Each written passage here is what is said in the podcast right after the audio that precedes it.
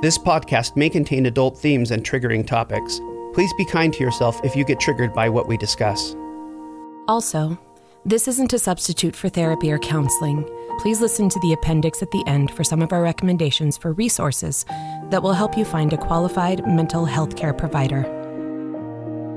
Now, we take you to a time in the near future where emotional abuse has been appropriately deemed a crime and the survivors find a home to reclaim their lives and freedom. This is Haven, and these are the stories of the Reclaimers.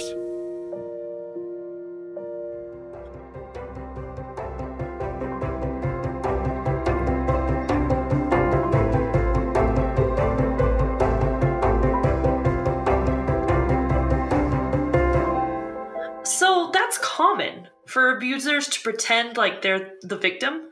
Well, they're not pretending. Many of them actually think that being held accountable is truly victimizing them. I can see what an abuser would get out of playing the victim, for sure. It's not just the old, they're just doing it for attention adage. In this case, it's part of a calculated smear campaign. Accusations are the one thing humans haven't mastered. How so? Uh, well, if I accuse you right now of trying to eat my donut before the show started this morning, there's going to be a hearty round of laughter from your crew because they all know how much you despise donuts, right? Um, Julia, I love donuts.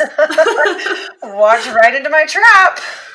So, if you accuse me of stealing donuts and people know I like donuts, they're going to be suspicious. And suspicious is something we can't often resolve with public figures or with no proof. If there's no security footage on set and no way for you to clearly prove your innocence, there will always be a cloud of suspicion. People, lock up your donuts. I might be a donut stealing hack. and see what you did there? This is a joke and a hypothetical, but your first inclination was to defend yourself. Right. Now, imagine that in an abusive context. Let's say a high profile Senate inquiry where a senator is trying to accuse a doctor of being a manipulator. This sounds vaguely familiar. Maybe. Uh, but if that senator accuses that doctor in private, though, that doctor is likely to go find that senator to set the record straight, to defend herself. Whoa. Okay, so the doctor just got in contact again. And we've talked about how no contact is important to healing, and most abusers are trying to get in the way of healing. So they use accusations and suspicion to get their victims to try to defend themselves, which has a double use. The survivor won't ever be able to fully clear their name. There will always be suspicion of that survivor. Even with proof of the survivor's innocence. Sadly, some accusations supersede proof. That's tough to believe. Like what? Like, if that same senator accused that doctor of being manipulative, how would you definitely prove someone is not manipulating? Oh, gotcha. I see. Oh, what does this have to do with playing the victim?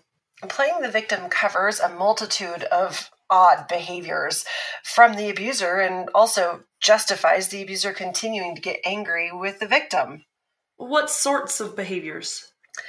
Things like mounting an entire Senate inquiry to discuss something that rightfully should have been handled at the Haven?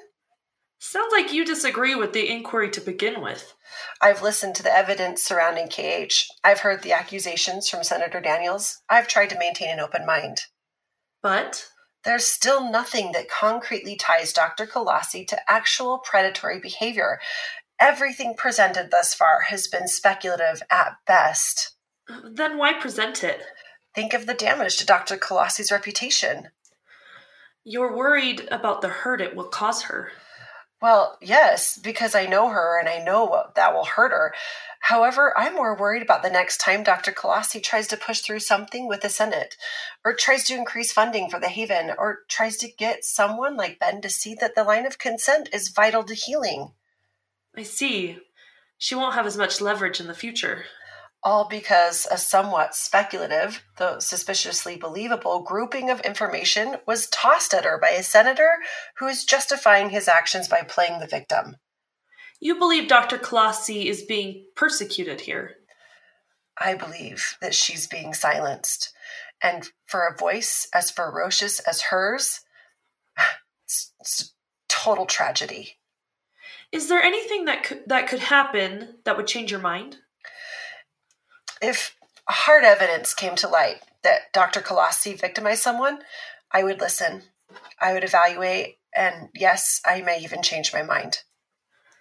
Well, thank you for your time, Julia. I always enjoy our chats. Come back soon. I will. After the break, we will hear from two of Dr. Colossi's classmates from her summer at Campbell.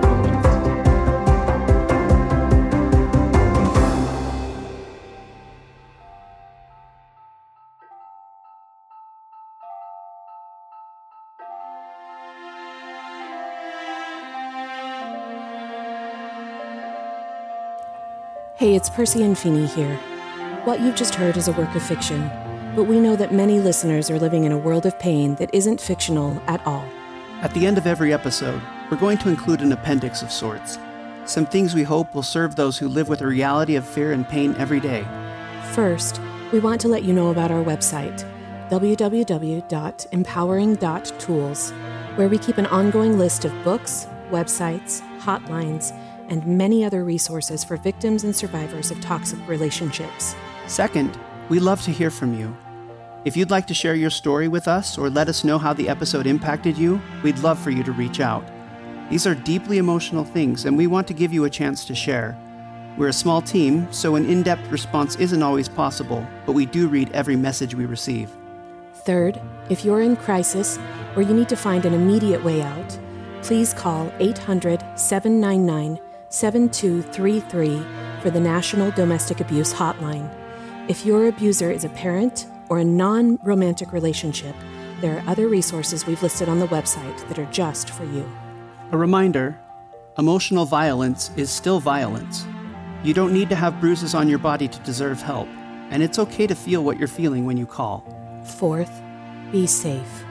For some, getting out will take planning and time.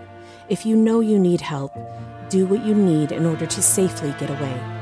Lastly, we know how difficult it can be to believe there's hope on the other side of a toxic relationship. Many on our team know the devastatingly difficult steps it takes to get away from an abusive predator. But there is hope. You don't have to do it alone.